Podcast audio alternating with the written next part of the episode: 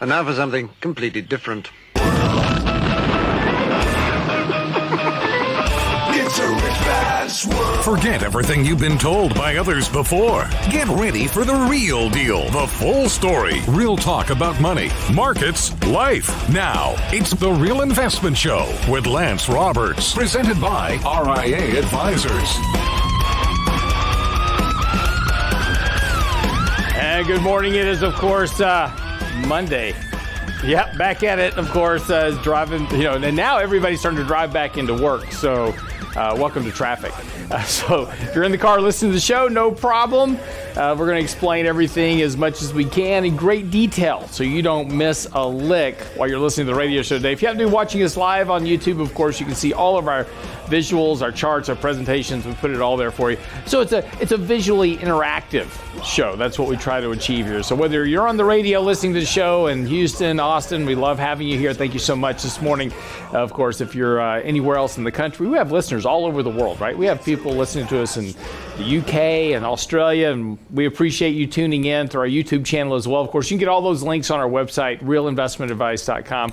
And uh, we're about to go through a whole studio renovation here soon. So we got lots of new stuff coming your way. We're going to be producing a lot of new material, new looks, everything else. So very excited about that. Thank you, natural disasters, for providing us the opportunity to upgrade our studios. I wouldn't call it a natural disaster. this is true, of course. if you don't know the story, I was uh, on vacation. I had gone to uh, take my kids skiing um, in Utah and of course, we went through the whole story with you here on the show about how I got delayed in Dallas for you know almost 24 hours just trying to get home because of high winds in Dallas. Well, we get back home. Uh, nearly 24 hours later from leaving Utah and find out that our entire studio had been flooded by a hot water heater breaking upstairs in our office building. So that was our travails, but now we're uh, back in the process. We've been running a temporary studio ever since then. And uh, so hopefully in the next six weeks or so, we'll uh, go through a, a, renovation here. So um, that's very exciting stuff. We're, we're very excited about that. Um, lots of things uh, to get into today, of course. Uh, I got to talk about the markets. First day of May. So, not surprisingly, as we end the first day of May, we're going to start to see a little bit of an uptick. Uh, investors, uh, you know, portfolio managers, they want to make sure they're invested at the beginning of the month. But uh, a couple of things about the month of May also is that, as we've been discussing, um, May starts the seasonally weak period of the year. Now, there's an old adage about sell May, go away, and what that suggests is is that you know if you sold everything in May and went to cash and then came back in September um, you typically tend to outperform the S&P over a very long period of time. Now, the, the statistics go back, of course, to the 1800s and suggest that basically all your returns are generated between October and May of every year. And in the summers, you don't really make that much money. Now, of course, are the, does that mean every summer is negative? Of course not, right? We've had plenty of positive summers in the past, but on average, they tend to perform more weakly than the seasonally strong period of the months from October, September, October uh, into April and May. So that's just kind of that statistics out there. We've had a very strong rally in the market since last November, and that also suggests that we may have a little bit of weaker summer, right? Um, also, too, we've been talking about a lot of the stimulus money that's been coming in, right? We just had a, a, a, tr- a tremendous amount of money hit in March. Uh, that money's getting spent in the system right now. And that also suggests that we may see a peak of economic activity probably somewhere around June, July. As we've been talking about, probably potentially the biggest risk of a correction in the markets is going to be sometime between June and July. A couple of reasons there. One is stimulus has now run through the system, right? Everybody got their check, they've run out, they spin it, um, and there's not any more in the pipeline right now. Uh, the bill that's being presented by the Biden administration about more infrastructure, more spending, family leave, health care, all these type of things, that's going to run into some some you know some debating issues in Washington could take a lot longer to get passed than expected, and that bill may wind up being smaller. So it may be a while before we see more money coming into the system. And at the same time, we see rising inflationary pressures. Now, you may not be seeing it in higher prices. That's one thing. But um, you know, Procter and Gamble is an example. Uh, they're issuing out uh, your paper towel rolls, right? If you go to the store, buy your paper towels, same price, just get 20 fewer sheets. So it's roughly about a 14% increase in the price of paper towels. It's called shrinkflation, right? You get less for more. Open up a bag of potato chips as an example. Um, you're, you know, there's a lot of air in that bag to, to, for the amount of potato chips that you actually get. That's shrinkflation. So you're paying more but getting less. So yeah, you may not be seeing it in higher prices yet, but you're seeing in that form. The other form you are going to see it in is just higher prices, right? Uh, higher cost of deliveries, higher cost of, of actual products that you pay for, though it's all starting to come in the system. So higher prices, of course, eats up that stimulative effect, and that's why you potentially see a peak in economic activity sometime in March. So again, we'll talk about that. We're also going to talk this morning a bit about you know this idea part of, of biden's plan is the $15 hour minimum wage. Article out on our website called the adverse consequences of $15 an hour. We're going to go through that a little bit this morning. One of the one of the comments that always comes back when we talk about this is well you got to pay a fair wage. Fair to what right? Fair to government stimulus. We got to pay a competitive. We got to pay a competitive wage relative to government stimulus. So, because government's providing four hundred dollars a week to stay at home, that means we've got to pay everybody for you know at least that much money to get them to come to work. Uh, this is where Janet Yellen really misses the mark. This morning, she was out talking about that we need to do all these things, right? This is in this is investment in the country, paid family leave and expanded child care. This is this is investment into the country, and this will create create productivity. Know it won't. And the reason it won't is is that because unless you tie that that that money, which you want to give people paid family leave, okay, great. You want to give them more child care? Great. Tie it to work, right? If you work and you have to pay money out for, you know, child care, et cetera, then you can deduct it off your taxes, right? You get a tax credit for that. That incentivizes people to go to work because they know that they can go to work and they can pay for that child care and then they can deduct it off their taxes, right? So they pay less in taxes because of doing that. If you just send them the money, and say, here's the money with no tie to go to work, it doesn't increase productivity. It says, great, I've got more money to spend, I'll stay at home because now I don't need to be as productive. So stimulus is always anti-productive when you do it, and this is the problem that low-wage workers in particular. Um, and companies that, that require low wage work, like McDonald's and Sonic and other, are having hard time finding people to come to work. Even the manufacturers saying, hey, we've got jobs that we're willing to pay $14 an hour for, but people won't come to work because, well, they're staying at home. They make more money staying at home than they do actually working. So, again, all these things are problematic, and particularly they're problematic when the stimulus creates inflation. So, we're going to talk about all those factors this morning and what some of the more, uh, don't believe me, that's fine, because we'll listen to what some of the, you know, kind of the think tanks around the world say also about this. Now, one of the things always comes up immediately is that people say, well, you know, Seattle tried it, it worked. It's one thing doing it in a little small sample, that'll work. Across a nation of 330 million people, that's another thing. Real quick here before we get to the markets. Markets are going to open up this morning, but we're still on a sell signal here, but we're probably going to trigger that buy signal today. Suggests that we do need to get a little bit more, uh, or at least add some money to portfolios. You can hold on to your allocations here would not really think about getting exceptionally aggressive here simply because we don't have a strong signal at this point that suggests markets are really set up for a big move higher here. Again, just kind of be cautious here. We're going to talk some more about that in the show this morning. I'm your host, Lance Roberts. Be right back for the Real Investment Show. Don't go away.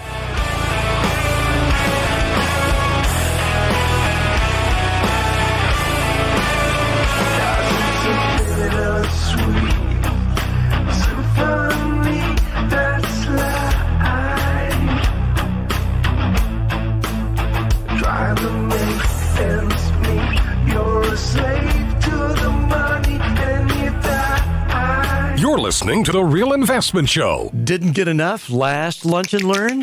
We're serving up a second helping at our next free virtual lunch and learn with Medicare on the menu. Thursday, May 6th at noon, we'll sink our teeth into the alphabet soup of Medicare, parts A, B, and D, understanding sign up periods, benefits, and how to avoid costly permanent late enrollment penalties. It's a second helping edition of our lunch and learn on Medicare, Thursday, May 6th. Register now at realinvestment advice.com.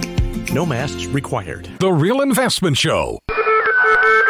This is a public service announcement brought to you by the Real Investment Show in conjunction with Black Rifle Coffee Company. Things you won't hear Texans say. I bet Ted Cruz had a fantastic Cancun vacation. I think the oil and gas industry needs some gum woke. I've been meaning to switch to a more vegan whiskey. Things you won't hear Texans say. We now return you to our regular programming.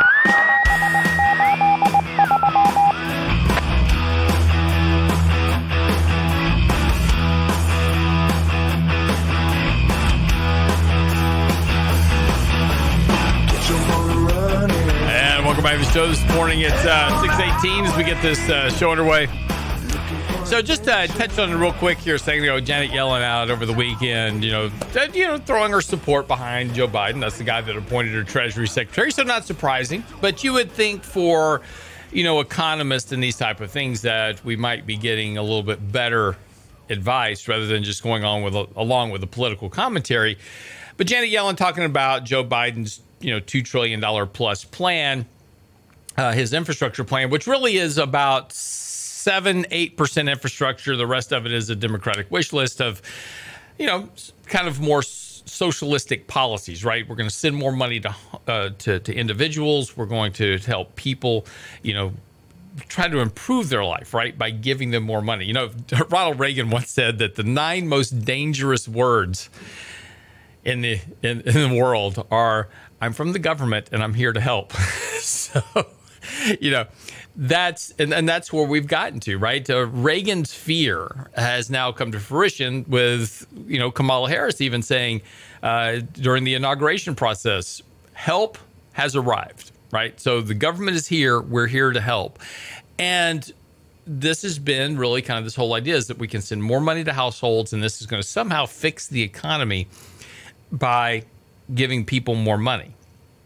And Janet Yellen out over the weekend saying this will this is an investment into productivity. If we if we do this, this will increase the productivity of individuals. And the question is, is she right? Right? There was a in India, they had a cobra problem and they had cobras running around everywhere. And so the government thought it'd be a great idea. They said, This is what we'll do we'll put a bounty on cobras. So if you kill a cobra, you bring it, we'll pay you for it, right? So they actually had a literal bounty. Just like people became cobra vigilantes, right? They had a bounty on cobras. You kill a cobra. Um, you know, personally, cobras can live on their own. I'm not going to touch them, but you know, um, if you killed the cobra, brought it in, they would pay you for it. So, you know, India having some relatively smart individuals, they said, "Huh, I'll just raise some cobras, kill them, and then we'll take them in and get paid for it." So all of a sudden, everybody started raising cobras. They would then kill them, take them to the government. They get a check for it. It was awesome. Until the government said, "Hey, wait a second this, this is not what we intended, right? We just intended to get rid of our cobra population, and so we're going to stop doing that. Now there's all these people sitting around with a bunch of cobras that they've been raising. They said, well, pff, no reason to keep holding on to these cobras. So they just released them out into the world. And guess what? You had an explosion of the cobra population, right? It's called the cobra effect. Well, this is the problem with government stimulus and is that when you send more money to households without tying it to productivity, and this is the key word, right? If you want money from the government, okay, fine, right? Um, healthcare is expensive. Look, I raised four kids, so you know we constantly had to have nannies and preschool and you know, everything else when they were little, right? I mean, it's expensive to have kids, especially when both parents work.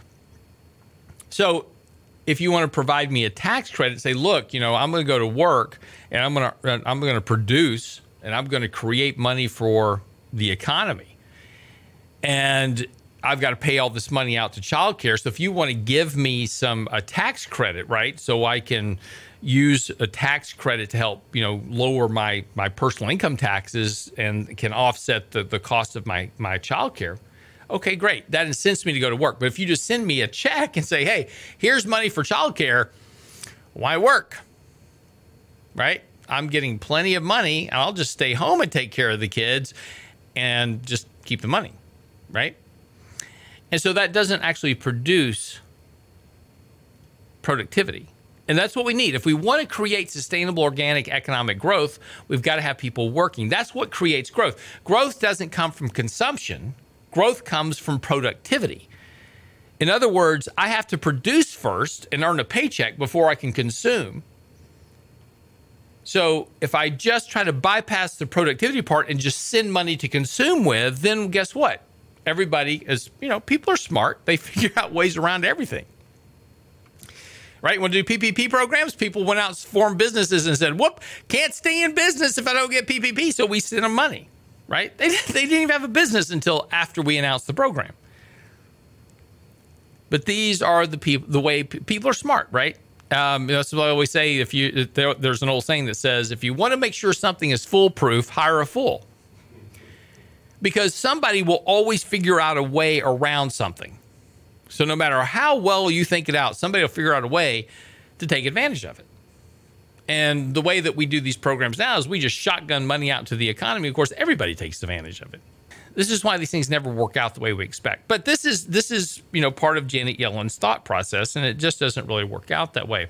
And this goes hand in glove really with this idea of the $15 hour minimum wage that has been really kind of a, a centerpiece of really Democratic agenda, both during the Obama administration as well as the Biden administration. And look, does the minimum wage need to, to, to go up, right? We haven't raised the minimum wage since like the 1990s. Does it need to go up? Yeah, right? Inflation's gone up, cost of living's gone up. Minimum wage doesn't need to go up, probably nine, nine fifty an hour. But the truth of the matter is there is no minimum wage. Your minimum wage is what you bring to the table. If you show up to work with a skill set and a desire to work and you put in the, the, the, the labor you won't be working for minimum wage very long because you bring a skill that employers want. We've talked about this before. You know, my business, the business that me and my partners run right now, we have no minimum wage workers because we we require a very high skill set of individuals to work within our business. they don't work for minimum wage. So we have no minimum wage workers anywhere in our business. And this is a vast majority of businesses, by the way. Minimum wage is an entry level position. It is a starter position. It is a position to where people with no experience can get some experience and build a skill set that employers ultimately want and are willing to pay more for. And you know, I've talked about you know both my kids um, that are in high school right now they're required to work. And so they had to go out, they had to get jobs, uh, they have to pay for their own car, they have to pay for their insurance, they have to pay for their own gas, all their own entertainment stuff. They have to pay for all that, right? Mom and dad don't pay for that. Because the purpose is we want them to learn the experience of working and paying taxes, and they hate it. And it's awesome that they hate it, but they're learning the value of what work is. Neither one of them work for minimum wage. My daughter went to work at the res- at a restaurant.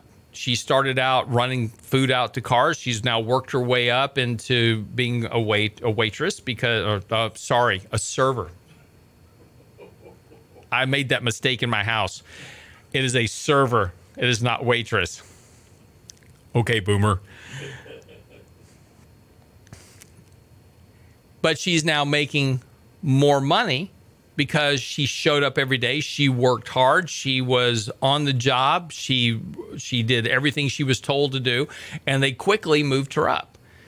As soon as she turned 18 to where she could be a server because they have to handle alcohol she was able to move up. My son's 17 he's about to turn 18 he's going to move into being a bartender as soon as he turns 18 even he, though, who is still running running food right now, has worked himself up. He's no longer at minimum wage either. The point is that minimum wage gives an employer an opportunity to evaluate someone with no experience and say, okay, good, I want to keep you. If you're still working at minimum wage, if you've been working at minimum wage for more than a year, you have to really start to consider your personal skill set. And if you want to make more than minimum wage, you have to start taking responsibility to figure out what it takes to make more than minimum wage. Minimum wage was never meant to be a living wage. And this is the big mistake that's put out by the left saying, hey, we should pay a living wage to these people. It was never meant to be a living wage, it's a test wage. It is a wage that says you're going to show up, you're going to have respect for your employers, you're going to have respect for your job, you're going to have respect for yourself.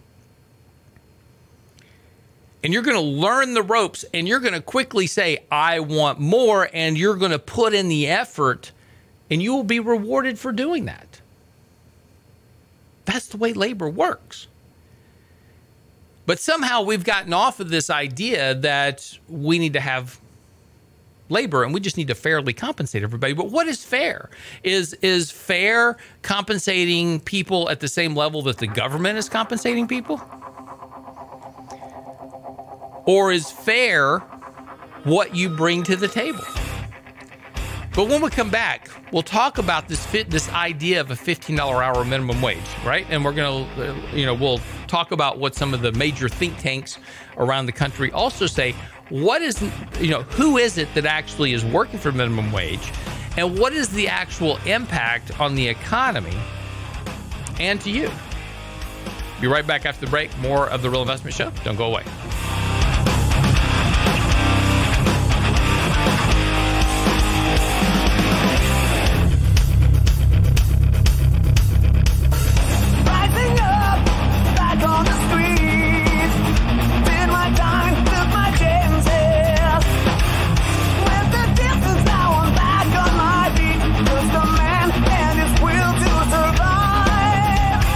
Listen anyplace, anytime at realinvestmentadvice.com. Didn't get enough last lunch and learn?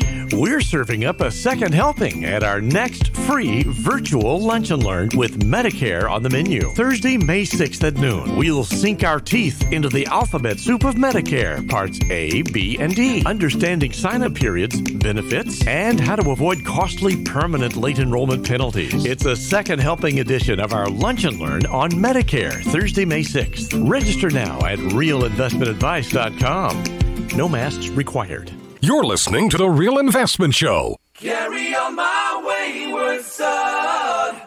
There'll be peace when you are done. Lay your weary head to rest. Don't you cry no more. And welcome back to the show this morning. I'm Rose Lance Roberts. So let's get into this uh, $15 hour minimum wage. Is is that really is that is that the thing, right? Um, as we were talking about a second ago, you know, the, there are issues with minimum wage, and again, one of the, the the arguments that is always comes back when you throw out these ideas about you know $15 hour minimum wage, and if somebody argues against it, you come back and say, well, you know, Seattle tried it, or this company tried it, and it all worked out fine that's one thing, right? The one of the there was a company up in Seattle, and the CEO uh, raised everybody's minimum wage fifteen dollars an hour. He cut his down, uh, his salary down to equal, and the company was still making profits, and it was great. It's one company. It's a much different story when you try to apply it across a country of 300 million people. This is one of the the kind of the things that you know people that favor more socialistic trends throw out say, well, Denmark does this, right? They provide they provide a lot of money to their their family. It's a country of six million people, right? And they've got a huge natural resource base, right? I said Denmark, Norway. Sorry. It's it's it's a very different environment. You can do things in a very small microcosm and say, "Oh, that worked." When you try to apply it across an entire country of 330 million people, different story. And so we'll talk about some of these things. Look, here, here's a good example of what's going on right now. So personal income surged in the month of March. Huge jump in personal income. Personal income's up 21% in March. Where'd it come from?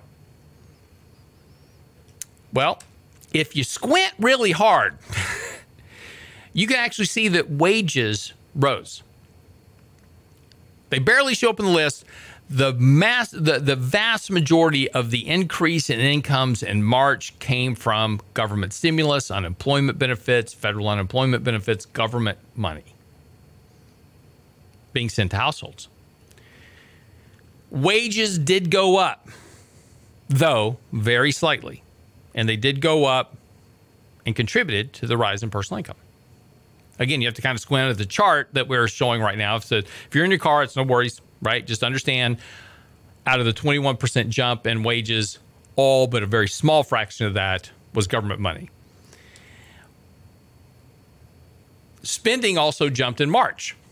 Not surprising, right? All the stimulus money came in, had a 4.2% surge in personal spending in March. Now what?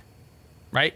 Now that the money's spent, so we sent the households money, now the money's spent, now what are you going to do, right? This is this is going to be the issue going forward this summer. Is as unemployment benefits run out in September, as moratoriums run out later this year, all of a sudden people have to start paying rent, they're going to have less stimulus at home, and now they're going to have to find work, which means less income, unless we pass more stimulus.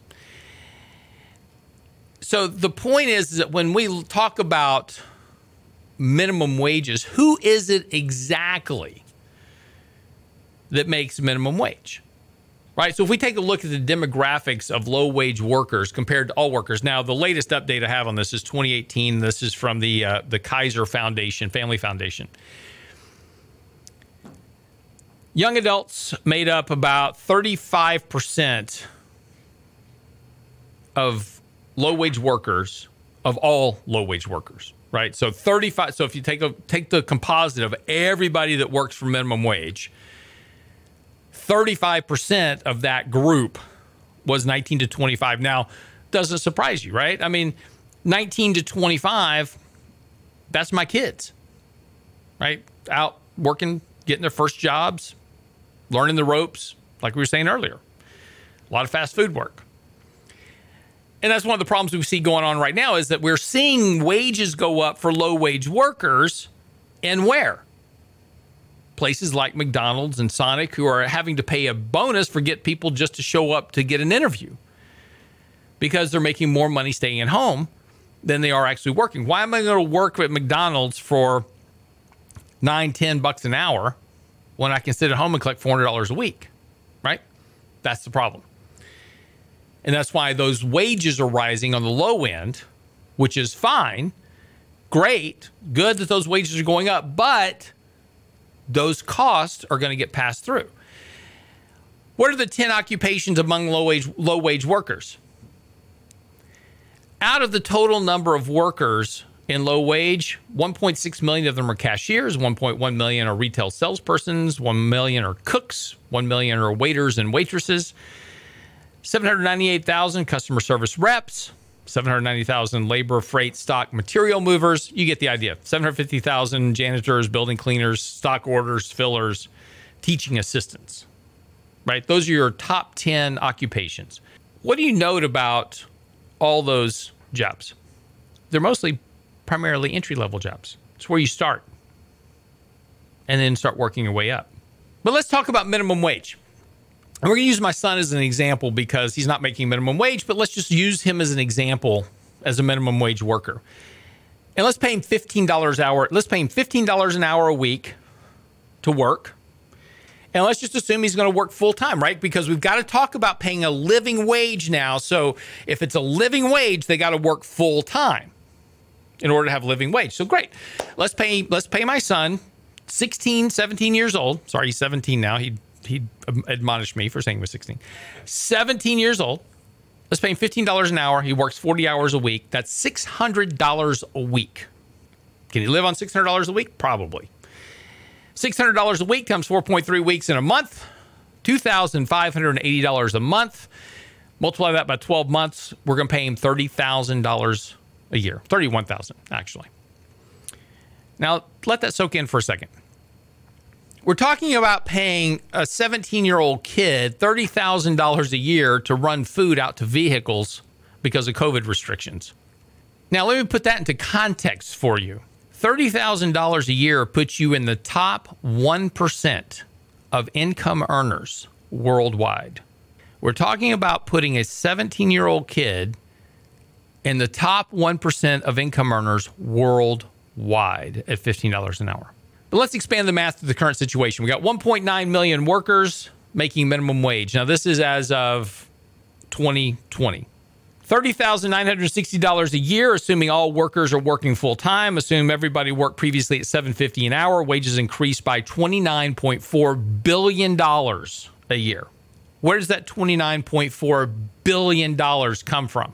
Comes from two places. It either comes out of the employer's pocket or it comes out of yours because prices have to go up.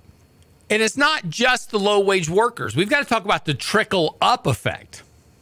Okay. Um, if you're watching our live stream right now, I've got a, a chart up from PayScale. But I'm going to tell you what it is. So if you're driving your car, don't worry about it. I, I got you. I got you covered. According to PayScale, the median. Now, now remember, my son, he's running food out to. He preps the orders. He puts them into bags. He takes them out to cars for pickup. That's what he does. He has a manager. According to PayScale, the median hourly wage for a restaurant manager is $13 an hour. So now my son's going to make $15 an hour and his manager's making 13? That math doesn't work. So now I've get now I'm the restaurant owner, right? So now I've got to I've got to move the salary of my manager, my restaurant manager, I've got to move him up. Right? Now I've got to move the salary of the district manager up. And I've got to move the salary of the regional manager up, so forth and so on. Everybody in the company has to get a raise to compensate for the guy running food out to cars at $30,000 a year. No wonder that out of the top three concerns of small businesses, which are taxes, government regulations, poor sales, labor cost is surging through the roof right now. And that's going to be particularly problematic when this becomes more of an issue along the way with lower sales because costs go up. The Congressional Budget Office recently said that high this is from from the CBO this was a point made explicitly by them. Higher wages would increase the cost to employers of producing goods and services. Employers would pass some of those increased costs onto consumers in the form of higher prices. Those higher prices, in turn, would lead consumers to purchase fewer goods and services. Shocker. Employers would con- con- employers would consequently produce fewer goods and services. As a result, they would tend to reduce their employment of workers at all wage levels. When the cost of employing low wage workers goes up, the relative cost of employing higher wage workers or investing in machines, automation, and technology, the cost of those go down. In other words, what they're saying is that great, raise the cost on my low wage workers to where I can no longer afford them, and I will simply just replace them with kiosk, with automation, with higher productivity workers, and I'll pay my higher wage workers more minimum wage increases of $15 an hour hurts the poor more than it actually helps them. That article on our website today, on our website, adverse consequences of $15 an hour. All the stats are there for you. Realinvestmentadvice.com. We'll be right back. You're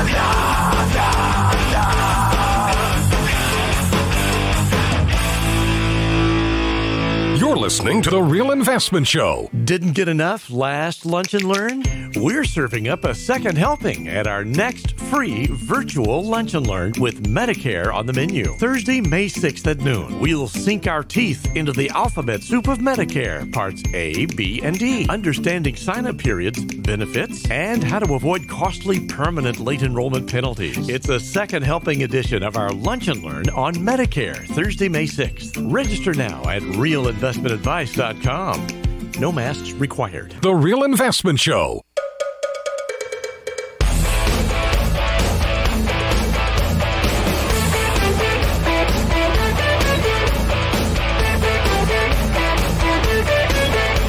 Gotta make a move to a town that's right for me. And welcome back to the show this morning. I'm your host, Lance Roberts. So I have the I have two neighbors. I have a elderly. Not I shouldn't say I- I'm old, right? they're older than me. Right? So Okay, boomer. I know, right? I, I don't know how to quantify this anymore because I'm at that age. Like, okay, I'm old. They're just older than me. Um, but they uh, they're retired, a couple, um, and they bought a house next door to me. And they uh, they he used to work for for Shell. He retired, and he spends half his time. His family lives in California, and all of his friends, because he worked his whole life at Shell here in Houston. Um, all of his friends here are in Houston, so they spend about six months of the year in Houston. Why? I have no idea. Um, go to California uh, and spend their time there. Now it's interesting because um, they are very much of the kind of that California mindset because that's where they grew up. Great couple, super nice. Um, they drive a Tesla. And they even built a charging station inside their garage to charge their Tesla. And it's interesting because just recently I saw a brand new BMW sitting in their driveway, paper tags, whole nine yards. And so I said, Hey, what happened to your Tesla? He says, We sold it because driving to California, we had to stop too often to charge the Tesla because they needed a car in California, right? So they they would drive to California and back. They had to stop, and it would take too long to actually charge the Tesla, right? It, it extended the length of their trip, having to stop to charge their Tesla. I didn't think anything about it. I just thought it was kind of interesting, right? And so they bought a brand new BMW and drives on gas. Uh, but I didn't really think much about it. And then I saw this article. And this was uh, an article out by Dominick Reuter. Roughly 20% of electric vehicle owners in California replaced their cars with gas ones. And this is according to a new study. The main reason the drivers made the switch was the inconvenience of charging, which kind of makes sense, right? I mean, if I if I'm driving somewhere, I can stop and fill up my truck in you know five minutes, whatever it is, and get back on the road and keep going to where I'm going. You know, I'll stop for you know half an hour or 45 minutes. Even with a supercharger, I'm still stuck somewhere for 30 to 45 minutes, right? So, and if it's not a supercharger, could be a couple hours. And this is a finding that suggests new challenges that ultimately we'll face, you know, this idea of the electric car market, which is one of the reasons that we've talked about before. You know, there are other alternatives to, if you want to be green, no problem with that. We've got lots of other alternatives that actually provide better efficiency in terms of conversion of fuel into power, like natural gas and others. Um, but this is going to really be a push, probably in the future, to where we see a move away from electric vehicles into potentially other forms of energy. Right, uh, electric vehicles were kind of the first idea of transitioning from gas gasoline into some other form of power for vehicles, but it's likely not going to be the end stop because again, it still requires way more electricity to produce than what the car actually winds up saving. And, and, again, where does electricity come from? For instance, you know, the mining of, of, of cobalt requires a tremendous amount of electricity to mine for cobalt, which is generated by coal. so, you know, the, the, and this is one of the transitions that we talked about. There was an interesting article uh, talking about this from oilprice.com. And, you know, when we had the freeze here in Texas, it really set up part of the problem behind all of this because, you know, as we talked about, you know, the issue of what happened here in Texas, this isn't really even a, a new thing, so to speak, in in terms of what's happened in California. You know, California's been having power outages for you know brownouts for a long time. And there was an interesting statement. Uh, the California Public Utilities Commission. I'm reading this, uh, by the way. The California Public Utilities Commission and the state's grid oper- operator CAISO said in a joint letter to government uh, Governor Newsom, who's being recalled, by the way, uh, following the blackouts. On August 15th, CAISO experienced similar to August 14th supply conditions as well as significant wind and significant swings in wind resource output when evening demand was increasing. Wind resources quickly increased output at the 4 p.m. hour, approximately 1,000 uh, megawatts then decreased rapidly the next hour. Those factors combined with another unexpected loss of generating resources led to sudden need to shed load to maintain system reliability. Now this is in California. Okay, in Texas we had the same problem is that when the windmills and the solar farms all froze and we also lost gas production power because we didn't had hadn't winterized properly huge problem in Texas. We don't normally freeze, right? So weren't really prepared for having an ice age in Texas. But here's the thing. This is, is back to uh, California. CAISO said that people wonder how we made it through the heat wave of 2008. Now, remember back in 2008, there was a big heat wave in, in California, big rolling blackouts and, uh, and brownouts, and people were complaining about the problem, but they made through okay.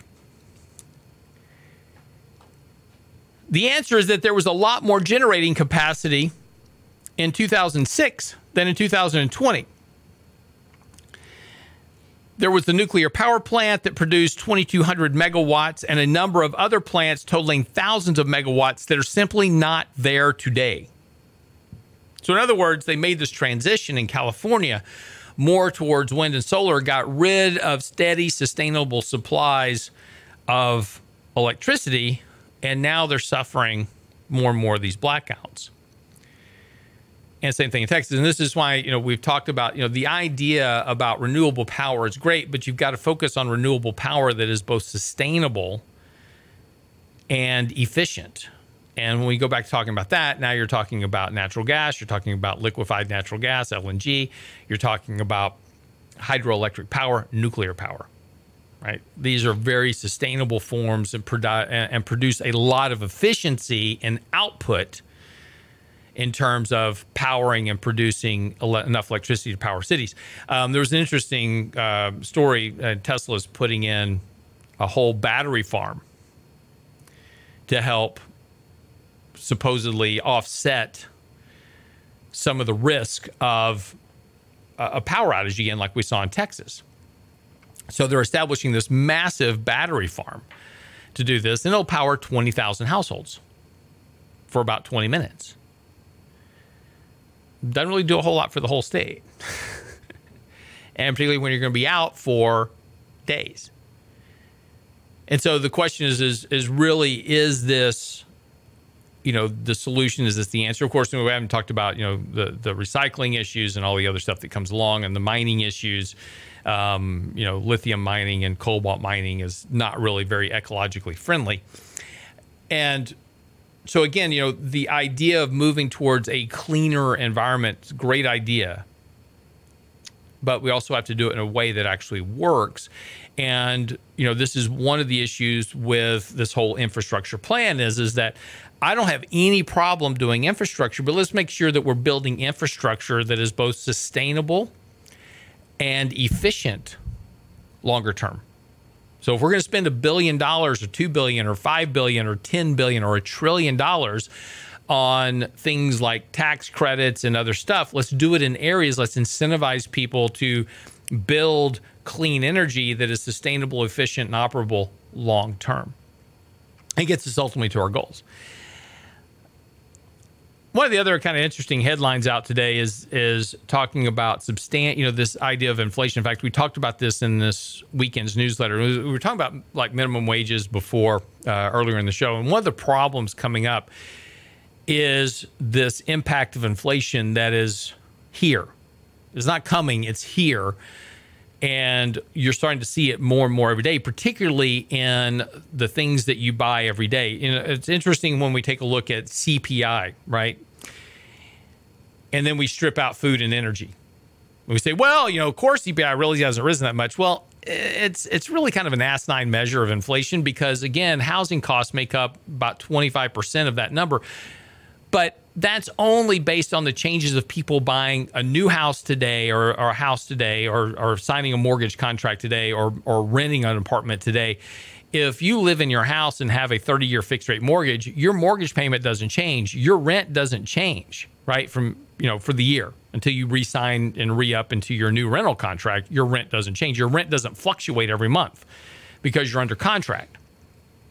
What does change every day, every week, every month are food costs, energy costs, healthcare costs. Those are the things that impact you today, immediately, right now. And those things impact the bottom 20% of income earners the most. Because if you're in the bottom 20% of income earners, food costs make up almost 30 to 40% of what you spent because you got to live, right? You got to eat. So while we're running around stripping out food and healthcare, uh, food and energy costs because you know we want to suppress the rate of inflation, the very people that we're trying to help by increasing wages, which leads to higher prices and increased inflation everywhere else in the system, is actually undermining the whole effort to help the poor because it's increasing the cost of what they spend every day by a dramatic amount, which absorbs any type of financial assistance that you're giving them. Anyway, wraps up the show for today. Lots of stuff to unpack. That whole discussion on inflation is in our newsletter on our website right now, realinvestmentadvice.com. Just click on the newsletter link. Also, all of our latest podcasts and more, along with our videos as well, all on our website under our YouTube channel. Click on that link. You can subscribe there. We'll email you every time we post a new video, keep you up to date with everything that we're doing. All on the website, realinvestmentadvice.com. Send your questions, comments, emails, whatever we can do to help you. More than happy to do it. Realinvestmentadvice.com. Have a great day. We'll see you back here tomorrow. Sign up for the Real Investment Report now at realinvestmentadvice.com. It's a rich man's world.